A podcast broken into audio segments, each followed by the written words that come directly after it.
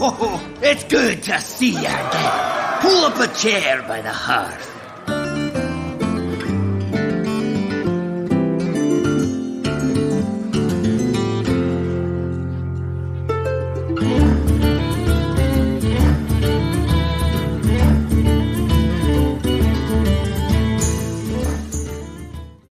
大家好，欢迎收听游戏指向标。今天发生了一件大事情，估计大家都能够看到，就是暴雪跟网易14年的友谊长跑宣布分手，然后也登上了很多热搜。我们觉得应该有必要要聊一聊这件事情。我是主持人 UBOY， 然后其他小伙伴打一下招呼呗。大家好，我是姚。大家好，我是塞卡，我是 VC。 大家好。今天这个事情呢其实挺简单的，也就是东视暴雪跟网易先后就发表了一些声明，表示双方的旧中国区的代理要宣布终止，就是到明年年初的话，合约期满之后就会终止协议，然后导致一些魔兽世界、炉石传说、守望先锋、暗黑破坏神3这些游戏在国内可能就要停止运营了。然后这个事情发布之后，大家都应该已经看到了。你们首先第一个感觉是什么呢？我今天早上在办公室看到的时候，第一反应是哪个论坛出来的假消息，我还以为是那个什么微博上有一个专门做假消息的号突然又复活了。我今天听到这个事情的时候其实也是感觉挺意外的，其实主要的感受还是谁来当这个下家来接这个盘，因为这个盘子实在是怎么说呢，名气很大，但是可能他这个要付出的代价也很大，就确实不容易。尤其是我们这一代玩家嘛，跟他的就是对暴雪的情感还是总的来说还是很深的，就是基本上是从小到大都一直有接触的一个游戏公司，然后到现在遇到这种情况，确实是让人觉得有点唏嘘的。都是童年回忆啊，陪伴大家长大的东西。其实刚刚大家都有聊到，其实有几个比较关注的点，就是一个是会不可置信，就想要知道他到底为什么会续约是没有成功。还有一个点就是这件问题要怎么去解决呢？所有玩家一直在玩的游戏该怎么办呢？那我们今天就来聊一聊这些问题了。首先我们可以回溯一下，看看暴雪跟网易他们两个是怎么走到一起的，然后他们这几年来有没有过什么矛盾争吵。萨卡可以说一下吗？其实在这么多年以来的话，从2009年开始，网易和暴雪从第九城市那边把魔兽世界中国大陆的代理权拿过来之后嘛，其实网易和暴雪一直处于一种比较没有搞什么太多的幺蛾子啊，也没有出现什么太多的问题。包括后来网易还给暴雪做国内的战网，国内的战网还接入了比较多的暴雪游戏，一都引进来了，算是两个厂商共赢吧。暴雪那边也能拿到钱，然后也可以在中国这边有一些影响力，然后网易代理的话也是挺有口碑的，包括他们自己也能挣到钱嘛，因为暴雪那几年属于魔兽世界啊、炉石传说之类的游戏属于一个比较火的状态，它应该算是收入顶尖的了。然后到现在最近2年的话，像暴雪其实那边应该是问题是比较大的，比如说有一些什么兄弟会文化啊，反正对于他们那个职场环境不是特别好，但是总体来说是没有影响到双方的合作的。包括前段时间他们还一起制作和运营了《暗黑破坏神不朽》，其实也算是一个合作良好的信号。但是这里的话我觉得是最有意思的，就是我完全想不到，就是说当你能够就是当网易和暴雪其实他们的合作关系已经从原本的那种代理的关系已经进入到了一个合作开发游戏的一个关系了。其实我一直认为他们是一个往的更加紧密的一个方向去走的，结果走到这个时候，就是在不朽都已经发布了也没多久吧，就是发布没多久之后，而且不朽的那个成绩也特别好，成绩也还蛮好的。这个时候他们突然分手了，这是非常让我觉得奇怪的一件事情。因为我可以补充一下我收集到的一些数据，他们两家其实在代理开始，他们的收入都对于双方来说其实都是一个双赢的。就在魔兽世界的时期，网易其实在财报里面说过，在09年 Q4 还有2010年 Q1， 魔兽世界都的收入占比都给他们，让他们整体的网易营收增收了约 60% 到 50%， 就是单单是游戏业务这一块啊，其实是更别说到了暗黑破坏神不朽，然后它的全球流水都特别高。然后其实中间包括守望先锋的国服销量也有500万份，其实是占了它全球销量的1/4。炉石传说其实也是，炉石传说应该是双方首次在国内和全球同步公测的产品，因为当时在国内应该是免费榜第1，畅销榜第3的成绩，是 iOS 当天首发当天，所以他们的成绩一直都是非常好，所以大家会很惊讶于他们为什么会分手。我记得之前他们不是说有做一个魔兽的手游嘛，然后新闻好像说是取消掉了，我感觉就是从这里开始他们关系就有点破裂了啊。是的是的，感觉是有一些踪迹可寻，好像是之前说去年还是哪一年说魔兽世界的手游他们正在合作开发，然后是因为有一个小道消息是说的是说魔兽世界的手游他们正在合作开发，然后是因为有一个小道消息是说的是因为分成问题暴雪想要提出要吃全球市场，就除了中国区所有的营收都不分给网易只能，然后国内的营收网易只能分50%，那其实相当于总盘子的话，网易其实分到的钱是特别特别少的，就关于魔兽世界手游这一块产品的分成。那这样的话就没有，基本上没有哪个开发商会愿意接受这个事情的。对，就因为你是真正，其实如果开发手游的话，主力研发其实不用想的，一定是网易是主力。对啊，其实暗黑破坏神不朽其实可能应该也是网易是主力。对对，这没有错，也是网易是主力。这一点因为有同事就是有朋友是在这个组里面嘛，就基本上暴雪那边只是说等于是打个配合一样的感觉。而且有一个有意思的消息，就是当时暴雪取消了那个跟网易的魔兽世界手游的合作，但是也有舅舅党爆料说暴雪他自己组建了一个团队，想要自己去做魔兽的 IP 手游。对，好像说是在招了，然后重新自己做一个手游，然后后面就没什么消息了。然后其实暴雪这几年他自己的变化好像也挺明显的，首先是他出了很多重制版的作品或者老产品的更新，比如出了一些魔兽世界的怀旧服，魔兽是争霸的重制版，但其实都没有拿到一个特别好的成绩和口碑。比如那个魔兽争霸的重制版不是给打超过2万玩家打了 0.5 分出来。我们必须吐槽一下他炒冷饭不配好吧，而且还炒得这么烂。对啊对啊，就是在网游这一块吧，从以前从他的电竞这一块，再加上他现在的网游这一块，它原本的号召力在玩家圈子里面是你可以说几乎就数1数2，在这一个领域的话，但是这几年他们的产品拿出来的其实都不是特别的，有点差强人意吧。其实好多这种我们如果要从商业角度去分析的话，也可能是因为和动视暴雪现在的 CEO Bobby 有关，长期的一些守望先锋这些产品，因为守望先锋其实当年也是特别重要的一款战略级的产品嘛，但表现不好，要新产品一直出不来，可能他的业绩压力会导致这位 CEO 更加看重公司的一些短期利益，所以就会出现了刚刚说的一些炒冷饭这种行为。然后其实还有一个点，就是他可能现在正在这几年来一直在减少他们的研发预算和裁员，因为其实在19年动视暴雪还是保持一个增长的情况下，就我们不说它这个增长到底是因为动视或者 King 带来的增长，但还是说暴雪自己带来的增长，但总体整个公司是在增长的，但他们还是依旧宣布了裁员 8%，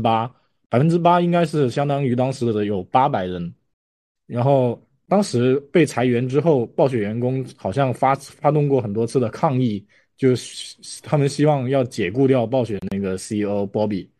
甚至还有守望先锋的前制作人就会在推特上面回应说，公司的盈利变差并不是因为他们守望先锋2还有暗黑破坏神4团队不行导致延期，而是因为公司 Bobby 要求研发一些临时的项目，后面又取消掉了。所以其实他们内部压力或者说管理层的压力加上内部不和谐，导致了暴雪这几年变得越来越不受待见。那么我们说一下这次看到的一些传闻吧，就这次谈判有很多细节，因为我们其实都不知道，但今天有很多媒体国内国外都已经在报道了。他们这次谈判很多一个原因都说的是他们的分成谈不拢，就丁磊本人也在财报会议上回应了，就说他暴雪提出了一些非常让人难以接受的条件吧。这个东西你们怎么看呢？你们了解到哪些信息？目前提出来的传闻，我觉得应该是八九不离十，很像是暴雪目前会做的事。因为之前也说到了，东视暴雪目前的 CEO Bobby， 他会很看重短期的利益。恰巧网易的代理权快要到期了，那我觉得他突然想捞一笔是很正常的。然后微软也快收购完成了嘛，短期冲一下业绩，然后最后捞点钱直接跑路，其实是一个合理的。然后包括之前聊到的魔兽世界的手游，暴雪也是在希望通过提高抽成比例来获得更多的收入。其实我们看到这一次的泄露出来的消息，其实也是就是暴雪希望网易按照暗黑破坏神不朽的模式开发其他一批手游，然后同样还是一样，就是只分中国区的营收。那这样的话，我觉得其实算是对上了的。所以暴雪目前在我眼中，他是一个短视的商人，他做出什么对我来说，我觉得都不意外。嗯，而且考虑到 IP 合作手游这一块，好像暴雪还提出了一些关于榜号上面的不确定的一些条款，因为现在国内榜号确实有点难以控制。但他们可能我们不知道，但我们可以猜测，有可能他提出了一些限定制的，比如说国内如果什么时候在哪一个时间内还不能上线的话，可能就会有一些不利条款。那么网易对于榜号这个不确定性的因素，它是掌握不了的，那么可能他就很难接受这个条件了。从财报数据上面来看，暴雪11月初其实公布了Q3 财报嘛，从财报上我们其实可以算一笔账，动视暴雪虽然网易的代理的国区收入只占了动视暴雪的 3%， 但我们考虑到动视暴雪主要营收可能来自于动视的 COD 加上King 的糖果传奇，其实如果刨除掉这两块的话，最后网易的这些代理的相关收入其实是给暴雪占了暴雪游戏的 10%、 14%， 然后再考虑到因为网易承担了很多的代理成本、运营成本，其实有可能网易代理的这一笔收入给到了暴雪 15% 到 20% 的营收。但如果看网易今天公布的财报的话，除开暗黑破坏神不朽网易代理的所有的暴雪产品营收加起来远低于 3%， 远低于 3% 的概念就是远不如网易云音乐。其实这个就是很有意思的事情。对于网易来说，我们不续约了就没关系，但可能最多我要考虑国内用户的口碑，如果不续约了，国内用户肯定要炸盘。但对于暴雪来说，他不可能放弃整个中国市场呀，这就很耐人寻味了。是的，就是你暴雪在整个中国他们的粉丝数量，这个在全球其实都是大家都比较了解，就是中国的暴雪粉丝其实是非常多的。然后就像以前不是在一些比赛里面或者是一些事情上面，比如中外可能会有一些舆论上的一些对抗嘛，就有时候可能暴雪可能做了一些事情是偏向于中国的那个玩家的话，他们也会说，就会外国玩家也会经常说暴雪太偏中国的市场了，特别喜爱中国的钱财啊这一块，大概他们也会这么聊。是在但是呢，如果后续像因为版号这块的不稳定性嘛，就刚刚也有提到，如果他们真的是这个条款他们有提到这一点的话，那如果真的是有版号上的不稳定性的话，他们未来的新作要进来，其实能不能像以前发展那么好真的是不好说的。然后加上过去的现在吃的就是以前的这一块其实对他们带来的收益已经也是逐渐下滑嘛，并且占的比例也越来越小了。所以说可能对于双方的一个就是其实都属于一个比较有点就是怎么说呢，就是有点难过的一种感觉，就是都在走下坡路，而且对于未来有一种不确定性，其实他们都很不想面对这个情况，都想自己在能够从中赚取一些更多的利益，但是都很难保证他之后还有这么好的一个利益，像以前一样这么好的一个盘子在这里。而且刚刚 VC 有说到他为什么要在今天先发制人，就暴雪先公开这个消息，就不续约的分手的消息。其实我觉得暴雪在这里使了一个阴招啊，他先发制人的原因是因为在我看来是因为国内网易的股市准备要开盘了，他这样子先发制人导致网易的股价今天可以看到是跌了不少，然后可能他会觉得我先发制人，网易会先处于一个防守方，但没想到网易其实回复的挺好的，他网易今天的公关一整波直接带领了国内的所有舆论、玩家舆论、媒体舆论全都一致针对打向了那个暴雪。后来今天早发了那个公告之后，网易立马也是给了个回应，就是说是一直在尽最大努力和动视暴雪谈判。对，网易这边发文就是说他们一直在尽最大努力和暴雪谈判，但是最后还是没谈拢。比较有意思一点就是说，网易这边对暴雪单方面提前发表合作的公告，解除合作的公告，其实是表示遗憾的。这边就非常有意思，就有点像郎有情妾无意。是的，然后感觉暴雪这边也是在拿这个公告倒逼网易，但是网易很显然不吃这一套，直接硬怼回去啊！你既然这么玩，那我就接受，然后我就直接给掉了。嗯，就据我所知，可能他们双方对这结果可能提前已经会有一些预判到了，但可能暴雪当然是提前做了一些事情，然后暴雪今天也找彭博社约了一些稿子吧，安排媒体发一些稿子，其中里面提到了说谈判失败的一个主要原因是因为暴雪要求不是，是网易要求暴雪提供一些中国区用户的数据，但暴雪拒绝了。主要是因为暴雪认为主要是因为这个原因导致他们谈判没谈拢。其实这导致这会这样看上去双方的一个措辞是不一样的啊。网易那边主要是觉得说是因为一些条款运营的分成之类的条款，但那边说的是数据问题。有点好奇的是为什么中国的数据会在那个暴雪的手上，而不是在网易运营的手上？毕竟网易负责的是中国区的嘛，那数据应该是在运营的手上的呀。这一点倒确实是有点奇怪，因为我原本看到这个新闻的时候，我以为是指的是暴雪那边想要网易这边提供数据，但是好像实际上并不是这么回事儿。但是就是在行业里面在做这种游戏运营这一块的话，一般数据跨境就是这个事情是本身是很敏感的一个事情，就一般来说是不允许的，非常明确禁止的，可以算是。但是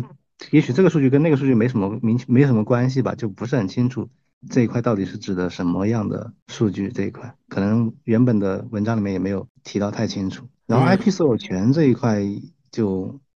肯定是，我觉得这可能是一个借口吧。我觉得这个其实我觉得像是这个事情可能不太有可，就是这个要求应该可能性不高，我倒是觉得。对，像是暴雪对他们自己强大 IP 的一种误判，他们觉得哇，我们的 IP 真牛，大家都想要，但谁知道，哎，却大家都不这么觉得，就很一言假。嗯，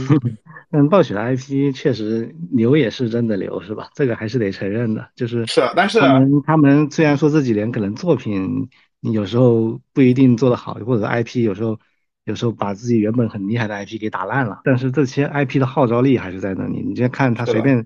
在推特上面随便发一条，那都是几万几十万的一个那个点赞数量，甚至非常高的一个关注度。笑死了，骆驼比马大哎。就这件事情最后还闹得有点不太好看了，就在领英上面，网易的全球投资和合作部门的总裁应该是朱元吧，他发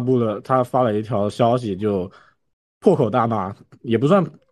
破口大骂吧，就总之是骂出来了，直接暗指暴雪某个人是混蛋，因为他导致整个就是撕逼了呀。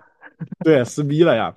整个事情都被他毁掉了。应该就是暗指的就是动视暴雪的 CEO Bobby 了。是，其实他说的是某个混蛋，没有说是动视暴雪的某个混蛋，但我觉得八九不离是也是那个 CEO 了。你直接点名出来要收律师函的呀。万一呢啊，万一呢？那反正不管他这件事情到底谈判是因为什么吧，但现在事情已经到了这个地步了，感觉很难挽回了。这样的情况下，而且要考虑到后续，现在后续要停服的话，如果要重新运营的话，就得找到下一个国内代理商。下一个国内代理商还得面临一个困境，就是现在版号的困境。如果停服变更运营单位之后重新代理的话，是需要重新审批和走这个进口版号的手续的。然后国内现在版号那么难拿，有没有下一个大冤种愿意来当接盘侠呢？你们觉得怎么看这件事情啊？这件事我觉得真的是很难，因为首先它要版号这件事情本身就已经很难了，进口的游戏的版号那就更难了。就你看看这几年几乎是没有多少进口游戏拿到版号的，已经有1年多没有进口版号了，对，就非常非常少。所以说这在玩家群里面，就我自己所在的那些游戏的那些群体啊，小圈子啊之类的，就于那些像魔兽玩家呀、守望玩家呀，或者这些暴雪的一些粉丝，他们自己其实对此都不是太乐观的一个态度。因为本身就还是老问题，然后还是最大的一个问题，谁接了以后你不一定能拿到版号，拿到版号的时候你的收益其实也就那样，然后你要投入的事情却太多了。对，然后还有一个可以从法律程序上面可以走通的一条路子，就是不一定要重新申版号，但需要拿到之前网之易，就是代理那些版号的那个公司的股份，换而言之，就简而言之就是收购了网之易，但你要收购网之易，肯定也得要网易配合你才可以做到，这都是特别难以实现的一个方法。其实从目前的局势上来看，网易我觉得已经是真的不打算给暴雪好脸了，基本上已经是撕破脸，不会再提供任何帮忙了。其实这条路真的我觉得比拿版号还难。可是国内厂商感觉有点把动视暴雪当成一个过街老鼠，今天大家都在猜哪家厂商可能会接过那个代理权的时候，你还有，对对对，首先回应这个事情，他们没有这个意图。然后米哈游回应完之后，腾讯又回应了，也没有这个意图，就很有意思，这回应的非常快，一点那种想去谈判的意思都没有。而且这里面很有意思的就是，正常来说应该都想不到米哈游这种事情，网游关米哈游什么事情，但就是被米哈游的这些粉丝给硬生生抬到了微博热搜第7名，好像还挺有意思的。当然里面好像也有一些暴雪的一些 KOL 或者暴雪的粉丝在玩梗。对，今天新浪科技还发了一个微博，有许多的这个暴雪游戏的像一些炉石的博主在微博上面哭诉这件事情，可能会让他们得转行去播另外一个游戏，大部分博主都得失业了。就这个影响其实还会带给主播、KOL 博主影响到的是整个产业链，甚至包括现在网易暴雪合作部的一些员工。我听到消息来说，其实在前几个月网易暴雪的员工其实陆续都已经在收拾东西了。这个影响确实是很大的，因为就是光主播这一块其实就很夸张，因为从这一个就是暴雪这一块的主播其实还是挺多的，而且受众基本上都是那些比较有情怀的那些暴雪粉丝，这一块其实人数还是他们的一个忠诚度都是很高的。对，而且还有从比赛电竞方面来说，其实国内的炉石传说呀、守望先锋的比赛也还在继续办，然后这些比赛如果到国内代理期结束之后，这些比赛肯定也得停办了，然后这些选手这整个产业链场馆都得要面临很大的一个困境，影响是非常大的。比如说今天我看黄志东微博，他就转了一个老板的微博，就是说以暴雪主题开的一个电竞馆还没能开业，还在装修阶段，其实得到这样一个消息，我觉得是有点让人失望的吧。因为大家其实都是老玩家，大家比较有感情，但是暴雪或者说网易最后是这么一个结果，那我觉得对于老玩家来说打击是特别大的。就这件事情在目前看来，接盘很难拿到，很难看到谁会去接盘。而且从实现方式来说，尽管有人愿意现在出来接盘，但他短期内游戏可能也还是会停服，因为版号呀、各种程序方面的原因，他也不能让玩家那么快能够玩到游戏，所以影响的一整条产业链也会暂时冻结。是的，不过版号这一块倒是也有点意思，因为今天正好放了一波版号嘛，大家也都知道，然后正好最近又连续传言出了一些游戏行业的利好消息，包括版号这一块的可能会有松动的一些传言。如果是这样的话，也许如果真的是属实的话，就是对于那些大厂来说，可能他们的消息会更加的灵通嘛，就他们也许对于版号这件事情并没有，如果真的有真的有歧视的话，他们可能对于版号这个事情反而不是一个很大的一个阻碍，这也有可能他们会因此愿意接盘也说不定。然后其实对于大厂来说，其实昨天腾讯财报的时候，他们在电话会议里面确实有提到，他们觉得相信不久的将来就会有版号，然后今天确实腾讯也拿到了版号，而且今天拿到的版号的一个整个名单里面，我们能看到特别多的我们熟知的一些非常熟悉的中大厂，对，腾讯啊、网易啊、莉莉丝啊、完美世界都有。嗯，哎，他们这几个大厂里面，他们都拿到了是啥游戏的哈？腾讯拿到了合金弹头，就 SNK 授权的。然后网易拿的那个《大话西游归来》，这个没有曝光过，这个产品好像我没有找到它的资料。这个游戏，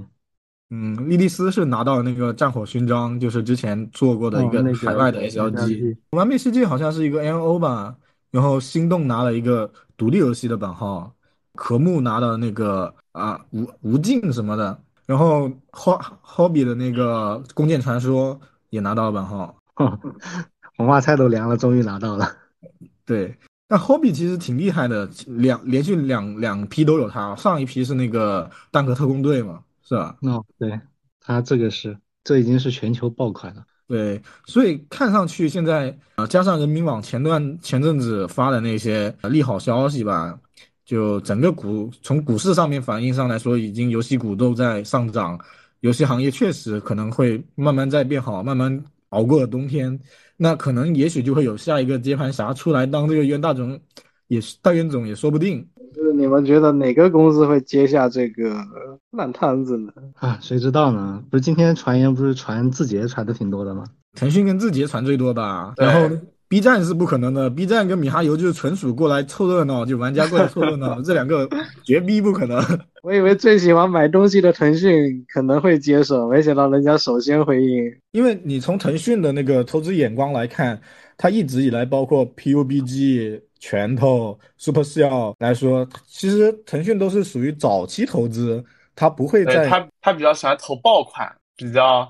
早期就火起来的那种游戏，像长线的，我觉得他一般不会再做了。对，对他来说收益不高，而且纯代理的话，腾讯加上刚刚我们说了暴雪，其实一直喜欢在合作里面占据一个主导权，那跟腾讯的调是一样的，一山不能容二虎，那腾讯可能不太可能。那就只有字节了。但是像字节代理不是很顺吧？就我感觉他这几年代理，凡是宣布了代理的游戏，基本上都没有上线的。对，是的，什么全境封锁是吧？还有瓦洛兰特也没上，现在 Apex 好像 Apex 只出了手游，然后 PUBG 直接没了。是啊，还有之前你看堡垒之夜是吧？开了一阵子，对，堡垒之夜直接关服了，现在。是，然后我之前一直很期待的什么火箭联盟啊、万智牌啊，全都没有版号，最后一都没有上啊。哦，火箭联盟最后是有好像，但是最后上的时候已经太晚了。那按照字节来说，字节其实一直信奉的就是大力出奇迹，但我觉得它的力很难使到端游 MMO 啊这一块上面来。我觉得字节还是希望注重一些利益。按照今年还有去年整个字节朝夕光年的一个判断来说，他们应该是希望降本增效，注重短期利益，先让自己能够回一下血先。他们投到端游上面代理端游，我觉得也不太现实。我感觉字节如果接手的话也挺合理的，毕竟人家是目前在游戏方面没有什么成绩，如果拿动视暴雪这个运营来练练手的话，然后在自己自研一些东西，我觉得可能也不错。但这个练手的代价有点太高了。也不会吧，只要收支平衡其实也能接受，毕竟人家 IP 还是顶的。那么我们还能找的话，我可能能够找到完美世界。完美世界你们怎么看呢？其实我觉得我先说字节啊，因为字节目前来看它是没有一个运营这种长线的多人游戏的一个经验。其实我是觉得他应该是不太会敢接的，因为你有多大的力气，你揽多大的活嘛，是不是？他现在应该是没有这种能力。然后，如果是像完美世界的话，我觉得如果是完美世界，其实很容易陷入第九城市早期的那种情况。就比如说第九城市当时为什么暴雪想走，一个是因为第九城市他不愿意花大精力去做那些资料片的快速上架，然后还有一点其实就是。他和 EA 搞起来了，因为当时 EA 是投了第九城市 15% 的股份，然后暴雪知道其实非常不高兴，因为当时暴雪和 EA 其实是竞争对手的关系，所以是有这种情况的存在的。但是你如果现在完美世界拿了暴雪的代理，其实就很像当年的情况，脚踩两只船，你一手一个威慑，你一手一个暴雪，其实和当年第九城是一个 EA 一个暴雪，其实是一个情况。我觉得暴雪应该可能也不会去找完美世界，因为完美世界本身现在有 Valve 这么大的品牌在了，对吧？我觉得目前字节收的话面临几个困难吧，一个是版号我们理想情况下，如果明年真的放开了，可能举个例子啊，比如说3月放开了，那我觉得如果按排队，因为它前面压了很多游戏正在升版号，我不确定它到底会不会给字节跳动插这个队，而且这么多游戏的情况下，不可能一次给你放完，可能到明年年底都拿不到，这个时间成本其实就很高了。然后你要再加上暴雪游戏其实一直是在走下坡路，它基本上现在已经很难再出现可能10年前，比如说第九城市那一会儿，可能它拖个1-2年，它可能不出新的资料片没有关系，但你像现在的话，它的新玩家涌入没有那么多，老玩家是反而是在不断的流失。这种情况下，如果你拿的越迟，你是越容易亏。如果想这样的话，我觉得这两个困难其实是很容易让字节打消这种念头的。我觉得字节应该还是不差钱的，主要是先把名头给先给打出来。不，字节现在差钱，字节现在朝夕光年砍了好多啊。那不是钱得用在刀刃上。这我总感觉这不是刀刃啊，这是烫手山芋啊！现在这真的，你花钱你不一定搞得回来，而且你看暴雪，你后面的产出，就是我们至少我们现在知道的大像最大牌的那肯定是暗黑4嘛，是吧？暗黑4这个东西你要能领得进来，那真是你牛逼，好吧？这个东西我觉得正常人都认为就是。这个游戏要引进来的难度真是太大了。其实暗黑4本身这个 IP 的影响力，其实在海外是远高于在国内的影响力的。所以说你要引进之后，你基本上还是在啃老本。就是你想要去拿他们后续可见的这些游戏的收益的话，是比较难的一件事情。暗黑3其实当时就是大家都不觉得它能够引进，但网易突破了重重困难，在好几年之后才引进国内。然后我们可以再想一下。因为其实这里面可能刚刚我们分析到有一个点，就是 Bobby 他会做出这些事情，可能是因为他想要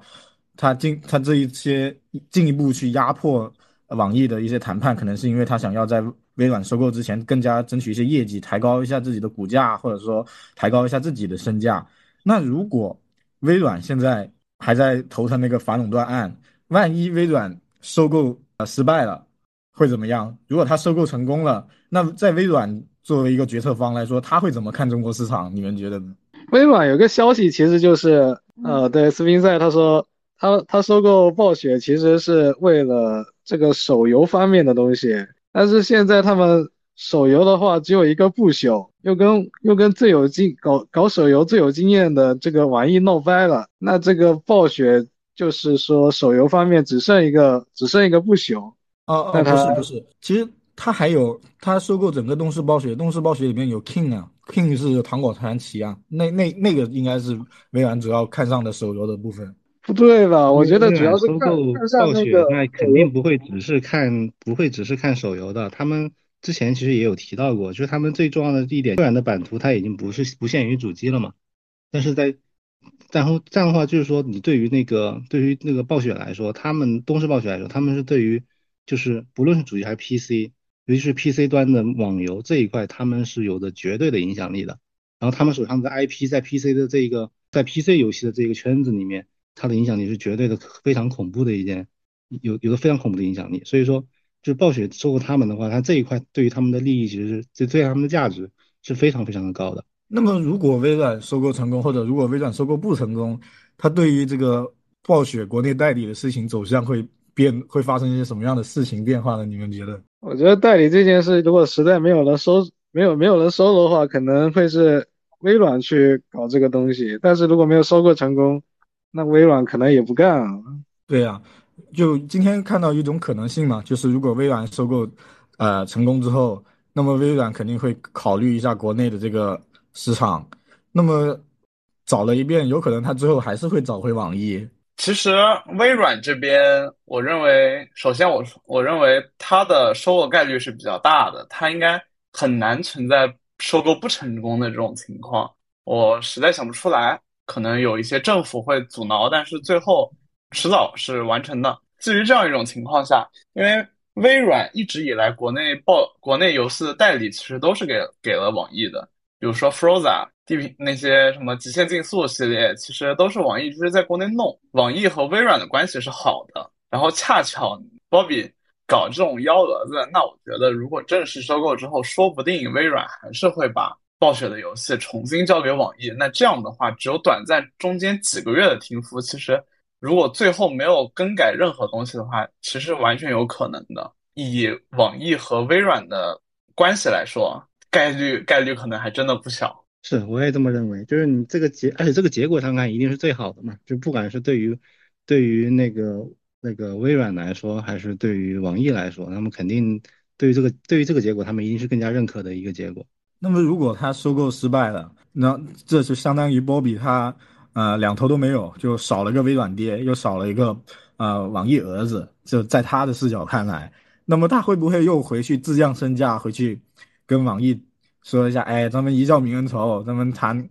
之前的都是我上头了，那我们再聊聊呗。那会不会要又回去找回网易呢？没有想过这个情况，好吧？因为收购不完成实在太难了。嗯。我觉得如果在停服之前谈这件事的话，那还是有可能的。可能我们睡一觉起来，明天就会发布公告说跟网易继续合作什么的，我觉得完全有可能。但是如果停服之后，再去搞这件事，那玩家可能就会很生气，就有点。但是这个结果总比最后没了好，是吧？对玩家来说，所以我觉得你现在大家，你看现在我们。很多暴雪的那些粉丝，他们的那个心态来说的话，其实他还能继续这样延续下去就不错了，也不要想这么多，好吧？那我们还是希望这件事情最后能够有一个好的结果呗。就对于玩家或者说刚刚说到的整个产业链来说，就失去了这个国内代理，或者说失去了这些游戏能够不能再在国内玩到，肯定是一个非常重大的损失。那我们就。住院嘛，可能明天睡醒，或者说再过一两个月，事情会有一些别的好转呢。行，那我们今天就聊到这里呗。拜拜。好，拜拜，大家再见。再见。